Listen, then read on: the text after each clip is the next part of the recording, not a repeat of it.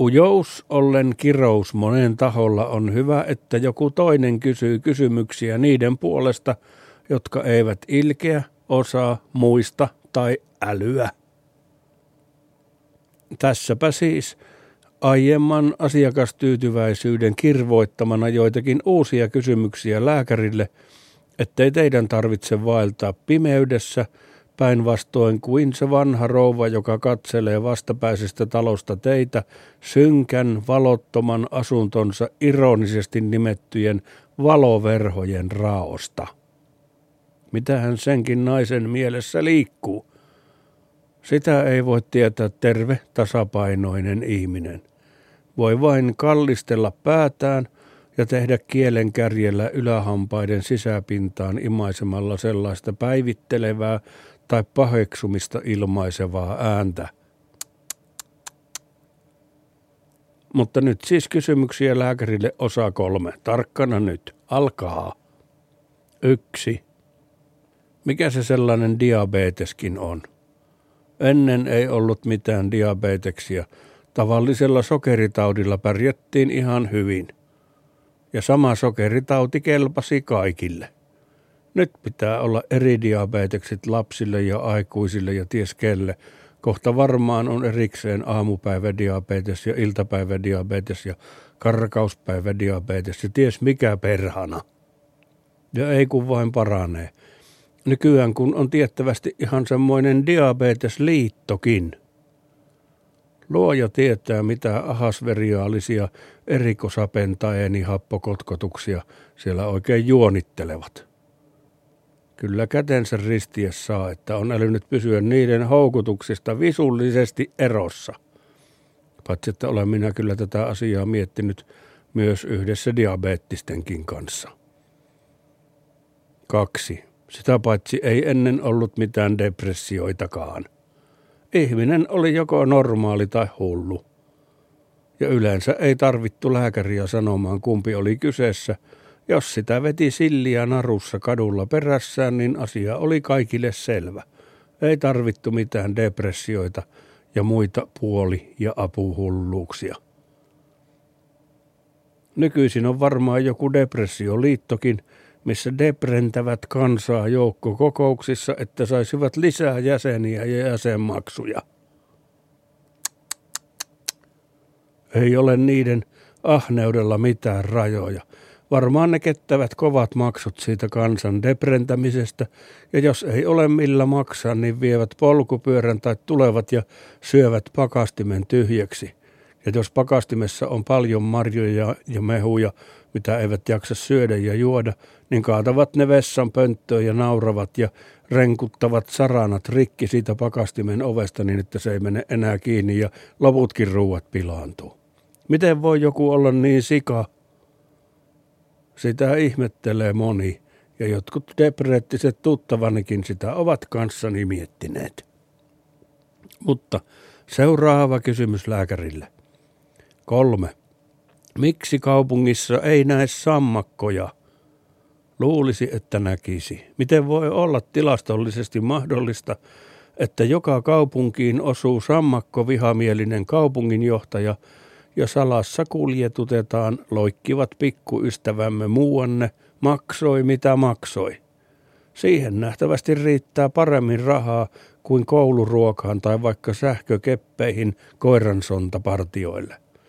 Milloin olette viimeksi nähnyt Sammakon kaupungissa? Ette juuri milloinkaan. Mutta koiransontiin törmää ruohikolla, kävelyteillä ja pihoissa jatkuvasti joka iikka, halusi tai ei. Mutta onko koiran sonnatus partiot, joilla olisi sähkökepit kurinpitoon? Ei ole, kun ei mukaan ole varaa.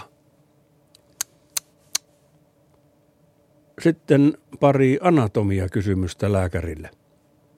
Missä ihmisellä sijaitsee lateraalinen ja tulehtuuko se helposti? Luulen, että tulehtuu aika helposti. Ehkä ainakin naisilla, kun naisethan on heikompi astia. Luin sen jostain. Kuitenkin kaksi.